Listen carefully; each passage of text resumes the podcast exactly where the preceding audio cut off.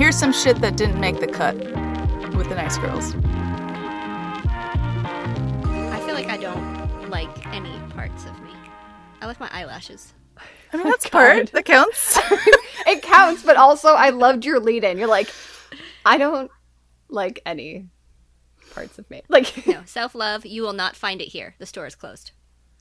But you said the hours on Yelp say that you're open now. Yelp is a big fat liar. I'm going to leave a bad review. This sucks. Oh, go ahead. I left a bad review for a business once, and the guy got so pissed years later. I mean, it took him like 4 years to respond to it. The place has since been shut down, which I feel no remorse for. But, I mean, he came at me and was like, "Whoa!" And I was like, well, if you weren't such a shithead, maybe I wouldn't have left you a bad Yelp review. Was your review the only bad review? No. It was just people found it very helpful. And he's like, I don't know why this is coming up 4 years later.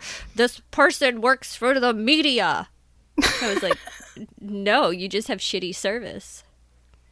Yeah, it was very fun. It like got into an argument with him. You've never been in my store. I was like, no, I have. And it smelled like pee. Ooh. Oh, wow. I will not be back. What kind of store was this? It was one of those crappy stores in North Hollywood, the furniture stores. Okay. That, like, sell the really, really crappy furniture. Mm-hmm. I basically said in the review, you have better luck going to IKEA and building it yourself. I mean, IKEA has meatballs. Yeah. Yeah. Did he already? Have meatballs? I'm not going to ask that question.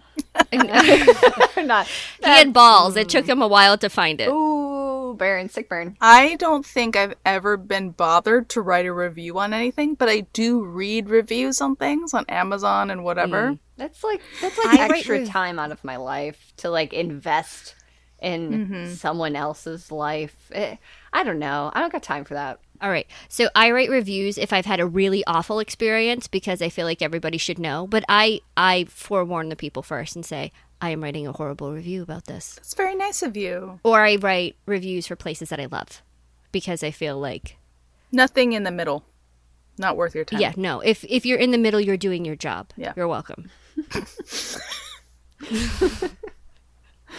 You are satisfactory. Yeah. I mean, it takes a lot for me to really write a review. I mean, it has to be like really, really bad. Like cat pee. And I have a few. Like cat pee in the furniture store. Oh, this was like human pee. Oh. You can read the review on Yelp. He hasn't taken it down. Because he can't. And that's why he was so pissed. But do you feel like what if that person was just having a bad day? But they just had that, like, one cat that pissed that day that you were there. Don't you feel, like, a little bad that you could destroy a life? There was a calamity of events. Okay. It wasn't just one. Like, no. I mean, I would have, like, you ignore me when I walk in the store. Okay. When I ask for help, you still ignore me. Okay. When I say, could you give me, like, literally, it was, I don't know, less than a mile drive from the furniture store to, like, where I was living at the time. And they wanted to charge me $150 for delivery. There was just a lot of things going on. And then he called me a little girl. Ooh. Like, and why don't I come back with my parents? No. Yikes. I probably would have wrote the review, too. And it was shitty furniture. I mean, shitty. That smelled like urine. If you have too much empathy and you do the, like, well, they could have a bad day. I'm just going to understand. Mm-hmm. Sometimes that just means people get away with shitty things because you're understanding. So there's a line between just being a normal person and allowing for missteps and little mistakes and being gracious and understanding to a fault where you're allowing bad behavior to perpetuate. There is a line and it's nuanced. I mean, I think anybody who had the experience that I did would have written the same review. And it was not a horrible review. I was just like, look, if you want service and things that don't stink and people who aren't rude, I would go somewhere else. So I think what you're saying is that the store you went to was a front for the real business that they probably did. And they didn't really want to sell you furniture anyways. That's what it seemed like. It seemed like I was an annoyance that I was there. No, I think there was a Russian grocery store up the street from the Eclectic that I think was a front Mm-hmm. My boyfriend definitely wandered into a fabric store that he got the feeling after being in there for a few minutes that, like, maybe this isn't their main job and I should go. Well, I have a theory about LA. It's all a front? Well, here is the thing that I noticed about LA when I moved here. When I moved to LA, I realized there are so many donut shops.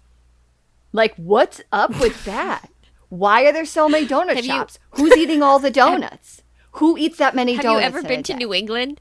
There is a Dunkin' Donuts every mile and a half. But that's a corporate establishment. I'm saying here there are so many mom and pop, small establishment, donut stores. No one in their right mind could eat that many donuts in a day. They don't make that much money. It's a front. They're all a front. Well, donuts are insanely cheap to make. Exactly. I mean, pennies. Exactly.